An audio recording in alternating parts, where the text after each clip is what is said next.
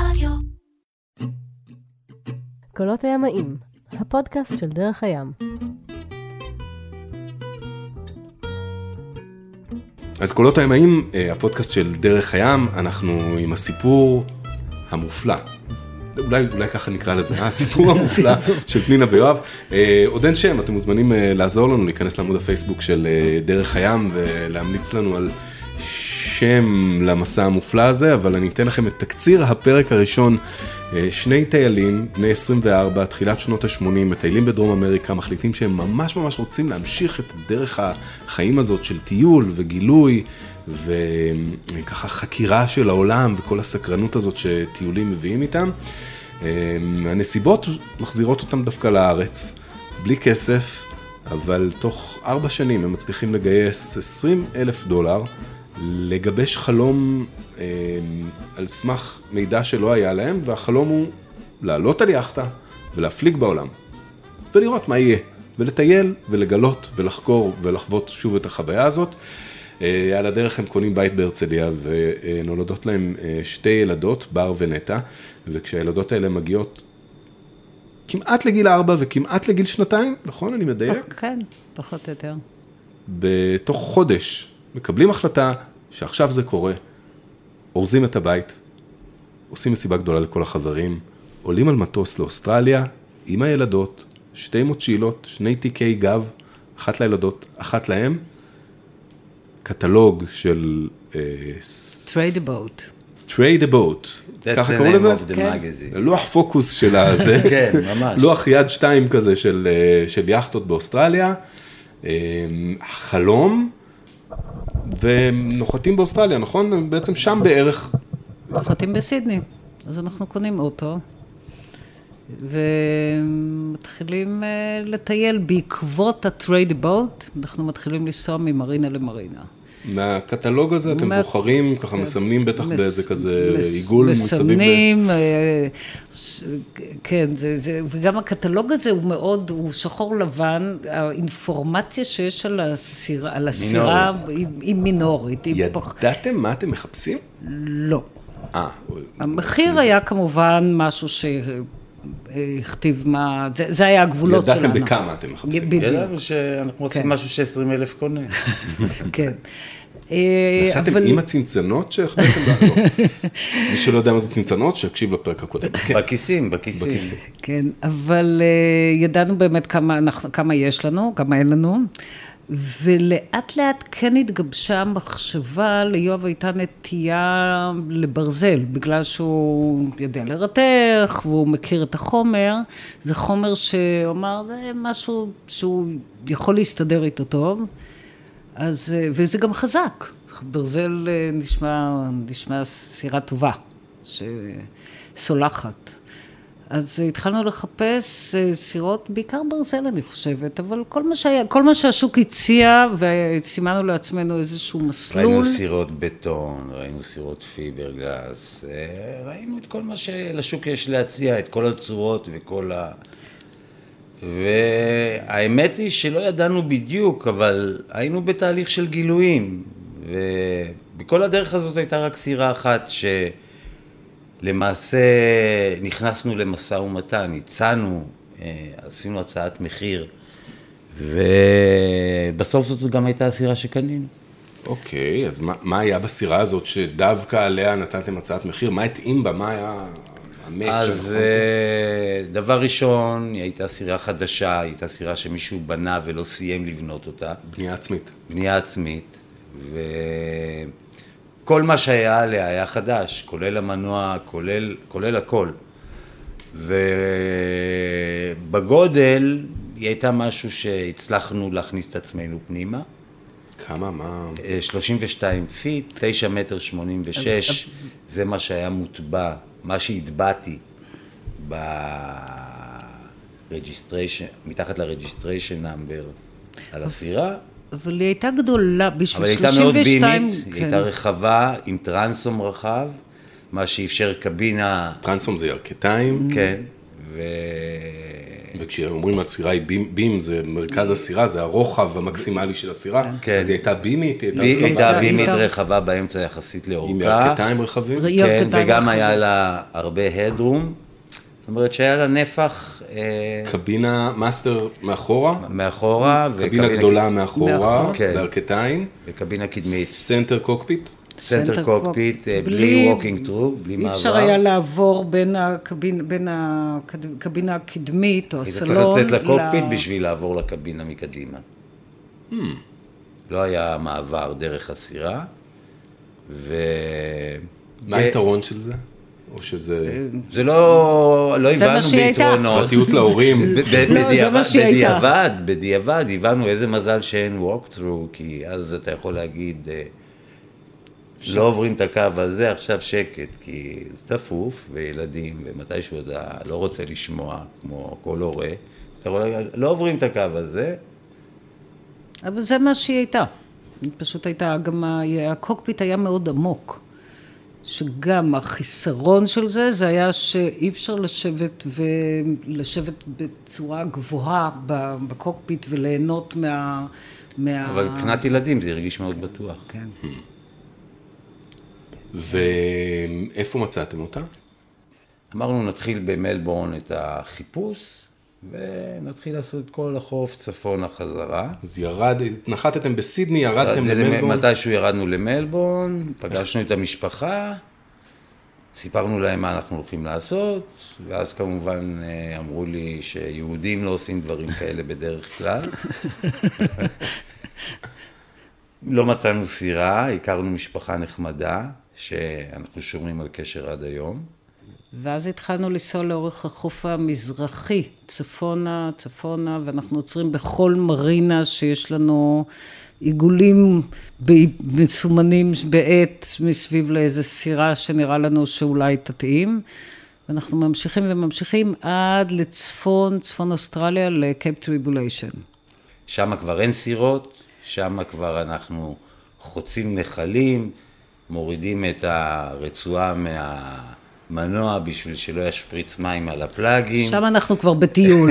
אנחנו כבר לא מחפשים סירה, אנחנו כבר בטיול. יורדים לחוף, בונים לעצמנו אוהל על החוף, זולה על החוף. מתיישבים שבועיים על החוף. ונחים קצת מלחפשת. ונחים קצת, נהנים מה... ועוד לא מצאתם סירה. לא, ואחרי שבועיים בחוף אנחנו מחליטים לחזור. רק רגע, את רצה. ואז באיזשהו שלב עוברת ספינה ככה, ופנינה עוד פעם עם האינטואיציה הנשית שלה אומרת, יש סימן. את זוכרת את זה? בוודאי. אומרת, יש סימן, הנה, אנחנו עכשיו בדרך חזרה, יש לנו סירה. משהו הולך לקרות, יש לנו סירה בדרך חזרה. הוא כל כך קשוב לאינטואיציות שלי, שזה מדהים. זהו, אתה יודע, אחרי שבועיים התחלנו לחזור חזרה, דרך המרינות, עד שחזרנו לסירה שדיברנו עליה לפני רגע. והפעם קיבלו את ההצעת מחיר שלנו, $30,000 אוסטרלי, שווה ערך $20,000 אמריקאי. ונהיינו בעלי סירה עם ארנק ריק, ללא כסף. תפרנים עם יאכטה. עם סירה ושתי ילדות. ואוטו. לא, וכסף לאוטובוס. כן, אבל עדיין היה לנו אוטו. תחנה אחת. וחלום. וחלום. זה כבר התחיל להיות מציאות. זה היה יום הנישואים שלנו. השישי, כן. יום הנישואים השישי. ואנחנו... עולים על הסירה. אנחנו באותו יום, אנחנו קונים, בן אדם, למרות שעוד לא נתנו לו את כל הכסף, הוא ישר ראה את מצבנו, את ההתלהבות שלנו, הוא שמח עלינו, ונתן לנו את המפתחות של הסירה, והסירה עוגנת באגם על מורינג, ואנחנו הולכים לישון בסירה. לילה ראשון בלי... לילה ראשון על יאכטה. לילה ראשון על יאכטה. על הסירה שלנו. יאכטה שלנו, והיא שלנו. ביום הנישואים השישי שלכם. ביום הנישואים השישי שלנו. ואני אומרת, וואי, קנית לי יאכטה, מתנה לי יום הנישואים, יפה. אבל באמת בשלב הזה אין לכם גרוש על התחת. גרוש על התחת. גרוש. אתם זוכרים את הלילה ההוא? אני זוכרת את הלילה הזה. אנחנו... כאילו אנחנו נמצאים בסביבה, מצד אחד כאילו שמאוד רצינו אותה, הכי לא טבעית לנו בעולם.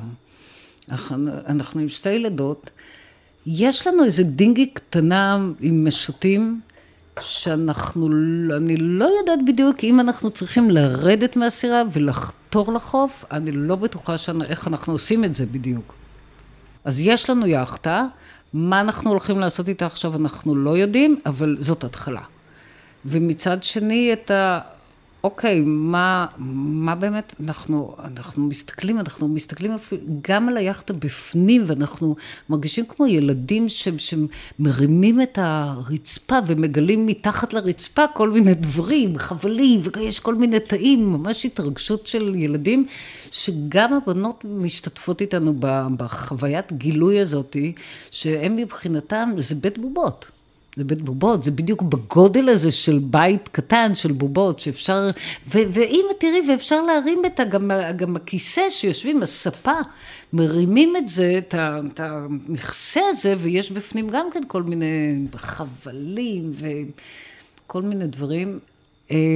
הסירה עד כדי כך לא גמורה, שכל מה שיש לנו אפשרות לישון, זה בקבינה האחורית, שהייתה כמעט גמורה לחלוטין, שם הייתה מיטה זוגית, אבל זהו. עוד לא היה לה שם. הבחור שבנה אותה, היא עוד לא הוגבלה. לא, הרגיסטריישן של ההכרה, אחרי שאנחנו קנינו אותה, וזה היה התניה לקנייה. אמרנו לבן אדם, תשמע, אנחנו לא נצליח לעשות פה רגיסטריישן, אנחנו נשלם את הרגיסטריישן, אבל אתה תעשה אותו, ואכן, כן, הוא עושה את זה. אז זו סירה כל כך חדשה שהיא בעצם לא הייתה באופן חוקי במים בכלל. כן, באוסטרליה כל אחד יכול לבנות סירה ולשים אותה במים, לא חייב לעשות לה רגיסטריישן, אבל אם אתה רוצה לעשות מסעות בינלאומיים, אתה תצטרך את זה. אתה תצטרך. במוקדם או במאוחר. כשתצא או כשתגיע, מה שנקרא. אז למעשה, מרק, הבחור שמכר לנו את הסירה, עשה את הרגיסטריישן. הוא היה שיפילדר? הוא היה בני סירות? מישהו לסמוך עליו? כי אתם קונים... הוא לא היה שיפילדר. היו לו ידיים טובות, הייתי אומר. אבל הוא היה חסר ניסיון בבניית סירות. בהמשך הבנתי הרבה טעויות שהוא עשה בבנייה של הסירה. אבל זה לא היה דברים שהפריעו לנו לעשות את החיים שלנו. זאת אומרת, הסירה במובנים של להיות סירה שיכולה לעמוד בתנאים שאוקיינוס מציע, מה שנקרא blue water boat או ocean cruiser או משהו כזה, אז היא בהחלט עמדה בסטנדרט הזה, הייתה סוליד חזקה. כפי שהוכחתם במשך 20 שנה שהפקתם עליה. לא היה לה בעיה לקבל כל דבר, היא הייתה צ'אבית וחזקה, הכל היה אוברסייז. הוא גם היה יסודי, והוא היה יסודי. יסודי והכל, אבל היו לו כשלים טכניים, נגיד הסטרינגרים שרצים בסירה, הוא לא ניקז אותם. אז אם ניקבו מים על סטרינגר, הם לא המשיכו לבילג' והם יצרו פטריית חלודה, שאחרי 10 שנים יכולת לדפוק שם אחור. אז אלה דברים שבהמשך אני שיפרתי, תיקנתי, חתכתי, ריתחתי. איזה מערך מפרשים היה לה? במקור קאץ', אחרי 10 שנים שהפלגנו עם 2 תרנים, היינו בהבנה מלאה שהמיזן מיותר לגמרי. התורן האחורי. כן, מהסיבה שהסירה הזאת מראש נתתה לעלות, וכששמת את המיזר היא פשוט רצתה, לא איתי, בקיצור, זה היה מיס קונספט לגודל כזה. זה גם תפס יותר מדי מקום. אתה יודע, קאץ' זה סירו, זה ריג שהמציאו אותו כי היה קשה להתנהל עם מפרשים ענקיים. ועם תרנים מאוד גבוהים. אז עשו את ה... חילקו את שטח המפרשים על שני תרנים. בדיוק, ובסירה הזאת מראש לא היה צריך לעשות את זה, אבל מישהו חשב ש... אז אחרי 10 שנים הורדנו את המיזן, נפטרנו ממנו והרווחנו מלא אוויר לנשימה ומקום לעוד מלא דברים אחרים. בקיצור, יש לנו יחטה, אין לנו דולר בכיס, יש לנו דינגי לא בדיוק, משהו קטן עם משוטים, שאנחנו באמת, אנחנו גם לא יודעים בדיוק איך לרדת לדינגי, ולשמור על יציבות, וצריך להעביר, הילדות להעביר, כל ילדה בתורה, אוקיי, מי נכנס קודם לסירה? אתה או אני, איך אנחנו מעבירים את הבנות לתוך הסירה, צריך להחזיק את ה... מה, איך אנחנו בדיוק? ואז התחלנו ללמוד הירידה הראשונה לחוף, לדינגי, עוד לפני שהחוף, לפני שאנחנו עוד חותרים, איך אנחנו... כאילו, אני זוכרת את הנדנוד הזה ואת החוסר יציבות של הדינגי מול הדופן של הסירה, עד שאתה לומד לאזן את הגוף, ומעבירה את ה... אוקיי, איך... שבי, אל תזוזי. כן, אז יש כל הזמן את הצדדים האלה של צד אחד שמאוד מתרגש ומתלהב, והצד השני שעולם כל כך לא מוכר, ואיך צריך ללמוד איך להתנהל בו. הריקוד החדש. ואיך אתם, מה הצעדים הראשונים שלכם בתוך הריקוד הזה? אתם מתחילים לשפץ אותה, אתם יוצאים להפליג ומשפצים אחר כך? אין לנו שקל. אנחנו הולכים לחפש כסף. אין לנו דולר, דולר אוסטרלי. אפילו דולר אוסטרלי. לא, ישר מחפשים אמצעים ללכת להרוויח כמה לירות. צריך אוכל בבית, יש גוזלים. ואז הברוקר שמכר לנו את הסירה, זוג חברים שלו יצאו לחופשה, והיו צריכים שיפוץ בבית של כל מיני דברים. הוא הבין שאני מסוגל לעשות כל מיני, שאני הנדי, והם רצו גם שישמרו להם על הבית בזמן שהם לא נמצאים שם.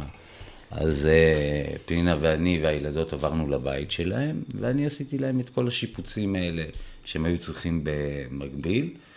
אז זה כבר סידר לנו, ייצב אותנו כבר, היה מקרר, היה אוכל, היה...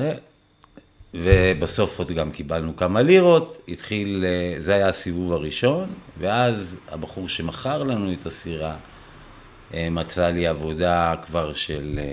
מרק, כן. רגע, אבל אני חייבת רגע לעצור אותך. בשביל לחפש עבודה ולהכיר גם את הברוקר, כדי שיציע לנו את העבודה בבית, את השיפוץ, בשביל שמרק יוכל, בשביל שאני אהיה בקשר בכלל עם מי מהאנשים, צריך לרדת לחוף. עכשיו, אנחנו לא יכולים כל פעם לרדת, כל המשפחה, לחוף, לחפש עבודה ליואב. אז יואב מתחיל לעשות סיבובים יורד לחוף לבד. ואני נשארת בסירה, שיש לנו, כמו שאמרתי, בערך 4 צלחות, 4 כוסות וכלום דברים, ועם 2 ילדות, ויואב יורד לחוף, עם הדינגה היחידה שיש לנו. אין לנו רדיו בסירה. הסירה די רחוקה, הוגנת די רחוק מה... זאת אומרת, רדיו את מכוונת מכשיר קשר. מכשיר קשר.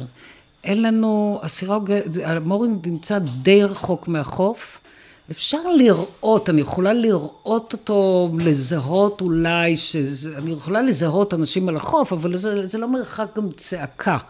הסירה עדיין באגם, נכון? באגם, כן. ואז אני זוכרת את הימים האלה שהוא יורד לחוף לחפש, להסתובב. מבחינתי הוא מסתובב. הוא עזב אותנו פה על הסירה והוא מסתובב, מדבר עם אנשים. מחפש עבודה.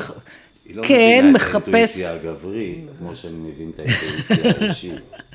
הוא מחפש עבודה, אבל הוא בעיקר לוקח לו המון זמן שהוא משאיר אותנו בסירה, ושעה...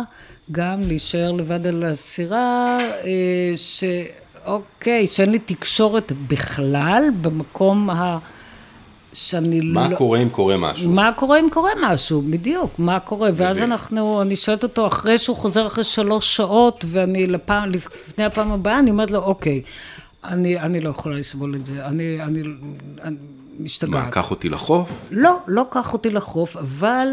אם אתה רוצה לרדת לחוף, ואני נשארת על הסירה, בוא נקבע איזשהו דרך לתקשר בינינו, שאם אני צריכה משהו, אני יכולה להודיע לך, שתבוא, תיקח אותי, אין לנו פה, מה אני... זיקוק. זיקוק. עכשיו, נוסף לזה, הילדות מטריפות אותי. 2 ילדות קטנות, אחת... כמו שאמרנו, היא עוד לא הייתה בת 4, בר עוד לא הייתה בת 4, נטה כבר הייתה בת 2. ומשחקות בקוקפיט, בסירה קטנה, אוקיי, אין להם גם צעצועים, הן לא הולכות לגן, הן איתי כל הזמן, ומעצבנות. אמא, להיכנס עכשיו ככה, לא היו, הסירה לא הייתה גמורה. שומעים טוב בסירה. הסירה לא הייתה גמורה, אז לא היו מדרגות בין הקוקפיט, לא הייתה מדרגה בין הקוקפיט לבין המיין, לפינה הראשית. כל פעם שהם רצו להיכנס ולצאת לקוקפיט, צריך לקרוא לאמא שנראים אותם. למנוף. וואו. ולמרות שזה לא היה נורא, אתה יודע, בגלל שזה... לך זה לא היה נורא. לך זה לא היה נורא, לי זה היה נורא שאני יושבת לבד בשלוש שעות האלה ומחכה, וכמובן שאני מנסה, אני עושה את הניסיון לראות אם יואב רואה אותי, שאני מניפה איזה, את הסימן שאמרתי שאני... מה היה הסימן? היה סימן, אמרנו איזה, נראים איזה דגל משהו, היה דגלים גם בסירה, אמרתי, אני ארים דגל כזה וכזה, אתה תראה, אתה תבוא. לא, הוא לא ראה 3 שעות. עכשיו, כשמרימים דגל ומצפים שמישהו יראה, כל דקה היא, וואו. נצח וחצי. היא עוד נורא. והילדות, אמא, אני רוצה אך פנימה, אני רוצה אך פנימה. רק להדגיש שזה היה ניסוי, לא קרה כלום. זה היה רק ניסוי. אתה יודע, זה סוג כזה של, איך קוראים לזה, שאתה דוחף לעצמך את הג'קים? כן. לא משנה, עדיין זה... אני אספר את הבדיחה. זאב כזה. כן. זה היה מאתגר, הימים האלה של... נשמע כמו סיוט, בואי. כן. למה להפות את זה? זה נשמע שמאוד סבלת. כן, לא היה כיף. אבל אז יואב מצא עבודה. ואז יואב מצא עבודה. ונשאר עוד יותר זמן עם הילדות. כן, אבל אז כבר הייתי מוכנה לזה, וכבר הייתה לי הדינגי, הורדתי אותו לחוף, והחזרתי את הדינגי לסירה, כבר הייתי ניידת. הייתה עצמאות. כן, כבר אני הייתי צריך לקרוא לה שתבוא. בדיוק. אני פשוט, אין לי זיכרון טוב, אז אני לא זוכר כמה פעמים עמדתי וטעקתי וחיכיתי בחוף. אין לך סיפורים על זה. לא, אני גם, זה לא מעניין אותי כל כך. זה המחירים הקטנים שאני משלם אותם בשביל העשייה הזאת, כל כך בקלות. מבחינתי זה בטל ב-60. הזכייה, אתה יודע, המחירים הקטנים האלה ששילמנו בזמן התכווננות, האדג'סטמנט הזה, זה גם היה אחלה בית ספר ברמה האישית, להכיר את עצמך ולדעת איפה אתה יכול לקדם את עצמך בחיים ולחסוך לעצמך. איך כאילו הגיע השם של הסירה? אז האמת היא ששאלתי את מרק. אותו איש שבנה אותה. כן, איך רצית לקרוא לסירה שלך? הוא אמר לי סאמר ווינד, ומה זה בא לי טוב?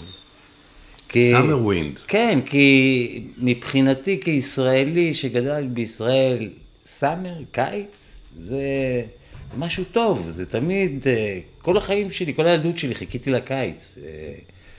ועכשיו גם רוח עם הקיץ, שאני אוכל להפליג, אמרתי, מה זה בול מה שאני רוצה. אמרתי, אנחנו נשמור את השם שמרק רצה לתת לסירה, ונתנו לנו 2 או 3 האופציות איך לקרוא לסירה, ואמרנו Summer Wind, Summer Wind 2, הוא רצה לקרוא ל-Summer Wind 3, כי יש Summer Wind, אין Summer Wind 1, יש 3 האופציות, וכל האופציות היו Summer Wind, Summer Wind 2 ו-Summer Wind 3, ו-3 היה פנוי, וקיבלנו אותו, אז היינו למעשה Summer Wind 3. ככה היא נקרא. כן. וכמה היית צריך לעבוד כדי להביא אותה למצב שהיא יכולה לצאת ולהפליג? וואו, לצאת ולהפליג, דבר שלא היה לה מצפן, לא היה לה מפרש קדמי. לא היה לה חלוץ. לא היה לה חלוץ. בעצם הוא עוד לא הספיק ליצור מפרשים. אז זהו, גם הם התחייבו לתת לנו מפרש, הם שהזמנו מפרש. חלק מהדיל היה שנקבל גם מפרש קדמי. ואז מצפן, ואז מבחינת פנים, כי מבחינה להפליג, אוקיי, היינו צריכים עוד מפרש, היה מנוע, היה הכל. אבל היה פיש פיינדר, מד עומק, וואו. עם מדפיס, זה לא היה משהו דיגיטלי כמו שהיום...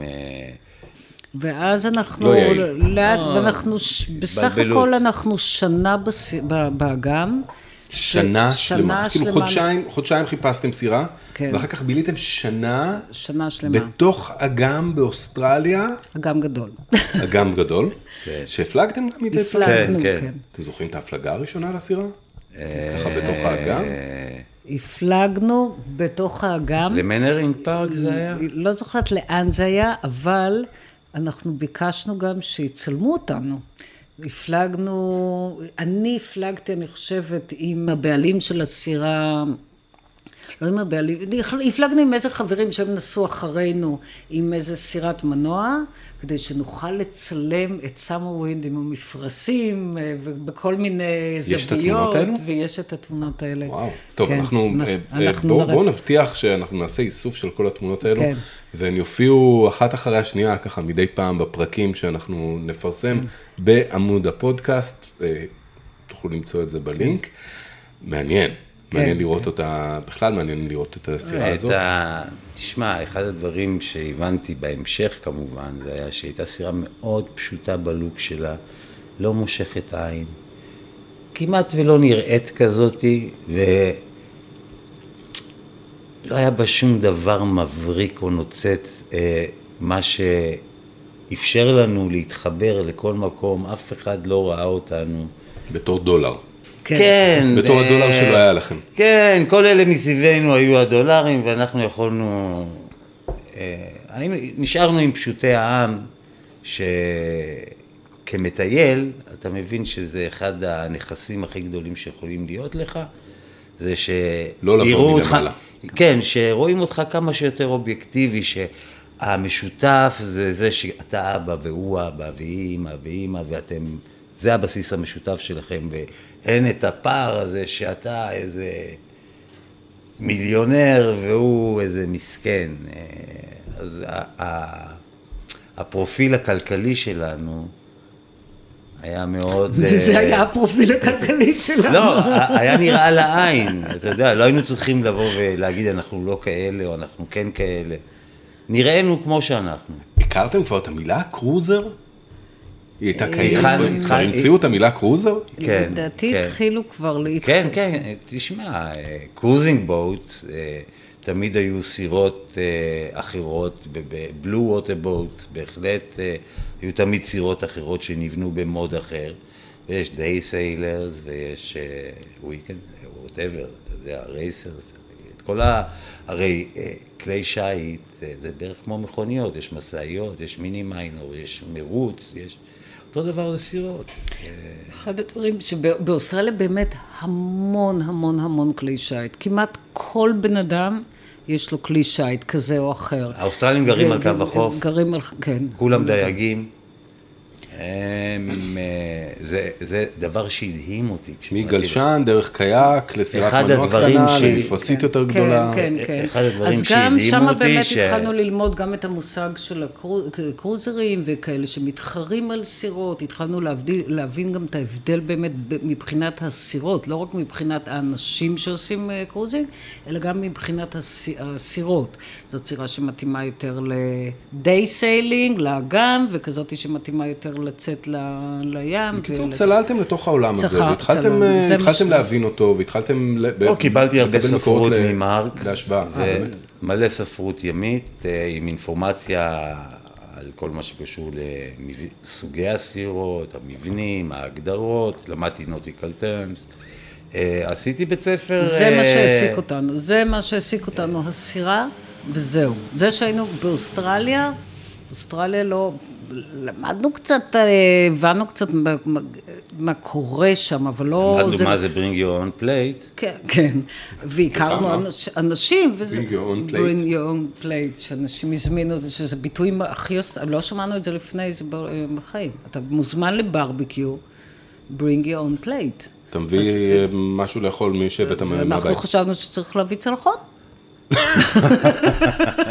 ולא הבנו מה יש להם, חסר להם צלחות. ואת המנה שלך הפך להיות להבט הצלחת. אתה מכין את המנה שלך, אתה יושב על הצידנית עם הבירות שלך. זה התרבות שלא הכרנו. bring your own plate, וגם תאכל את המנה שלך. ברור, וגם... לא חולקים את זה, לא עושים את זה. לא, מופה כזה ישראלי, זה לא זה. הקטע המשותף זה האש. יש מנגל. יש מנגל ואתה שם את שלך ואוכל את שלך ויושב על הסקי. ויושב על הצידנית שלך. על הצידנית, וכל פעם מורים ומוציא בירה ושותה את הבירה שלך, וכל אחד יושב על הבירות שלו. כל אחד מפליץ על הבירות שלו. וממש ככה, וזה... זה תרבות אחרת, אנחנו באנו מ... אתה יודע, כזה אתה אומר, או אחת, בדיוק הם אוכלים, אתה נכנס, אתה אומר, אתה הולך לשבת עם החבר'ה לארוחת צהריים, אתה יודע, זה זמן טוב, היא מגישה עכשיו אוכל. שם זה אחרת, אתה יודע, אנגליה, המלכה עדיין תלויה על הקיר באוסטרליה.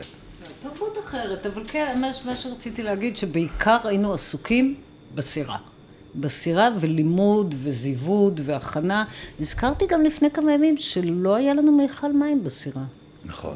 מה? היה לנו מיכל מים. היה לנו מיכל מים קטנצ'יק של איזה 120 ליטר. זה היה כל המים שהיה לסירה אינטגרל. סירה 32 פיט. כן. ואז אני בניתי עוד מיכל בחרטום של הסירה. מתחת לקצה של ה... גם סיימנו שם את הקבינה, הקבינה לא הייתה גמורה, וסיימנו את הארונות, את כל הפנים של הסירה לא היה... פתחתי פתחים ברצפה, לעשות את הבילג' נגיש יותר, הוספתי מדפים בבילג' לאחסון. כל זה מכסף שאתה עובד, מרוויח. משפץ. מפסיק לעבוד, קונה חומרים, נגמר החומרים, הולך לעבוד. רציתי לספר לך קודם אנקדוטה, ששאלת כמה זמן הוא עובד, אז אחרי שיואב מצא עבודה, היינו כמה ימים כבר על הסירה, ואז אני אומרת לבנות שאבא הלך לעבוד. בשביל מה הוא הולך לעבוד? כי אנחנו צריכים כסף. ולמחרת הוא עוד פעם הולך לעבוד, אז הם שאלו אותי בבוקר, אבל למה הוא הולך עוד פעם לעבוד? הוא קיבל כבר כסף אתמול. כאילו, למה? אחרי זה, אפרופו שילדים, זה, הם היו רגילות שאנחנו איתם 24 שעות, 24/7. הקונספט של ללכת לעבוד עוד לא היה ברור לילדות. עוד לא היה ברור להם בכלל, כן. כן, היינו תא רצוף, אתה יודע, זה לא הפסיק, לא היה הפסקות, לא היה... זאת אומרת, זה הכל ביחד. כשהם היו קטנות, ביחד, כל הזמן צפוף, צפוף, צפוף. ונדיר. כן? אמרת, התא הרצוף, עיקרון הרצף, זה... כן, לגמרי. טוב, אנחנו על סף סיפו של פרק נוסף, ככה, אזור החצי שעה, אנחנו משתדלים להשאיר את הפרקים בטווח הזה, כדי שאנשים יוכלו לעכל אותם ככה, ולעבור מפרק לפרק. בואו נספר שאוטוטו עוברת שנה, נכון? והסירה יוצאת למסע הימי הראשון שלה, שמחוץ לאגם הזה, ובואו נהרוס את הסוף של הפרק הבא. המסע הימי הראשון של Summer Wind 3, מסתיים במאי דיי, במסוק בשמיים, בספינה של משמר החופים האוסטרלי, שגוררת את היאכטה שלכם. גולדן איגל. ככה קראו לה, ספינה של משמר החופים, וגם בחילוץ אל היבשה של הילדות מהיאכטה. כל זאת ועוד בפרק הבא של קולות הימאים, הפודקאסט של דרך הים, הסיפור של פנינה ויואב, שחלמו שיש חיים אחרים, חיים שבהם אפשר לקנות יאכטה ולהפליג ביחד עם הילדות ולייצר תא משפחתי שהבסיס שלו והשורשים שלו הם לפעמים חבלים ולפעמים עוגן, לפעמים רציף ולפעמים מפרץ, לפעמים אוסטרליה ובהמשך גם שאר העולם. תכף נגיע לזה. קולות הימאים, הפודקאסט של דרך הים, סוגרים פרק, תכף נפתח פרק חדש.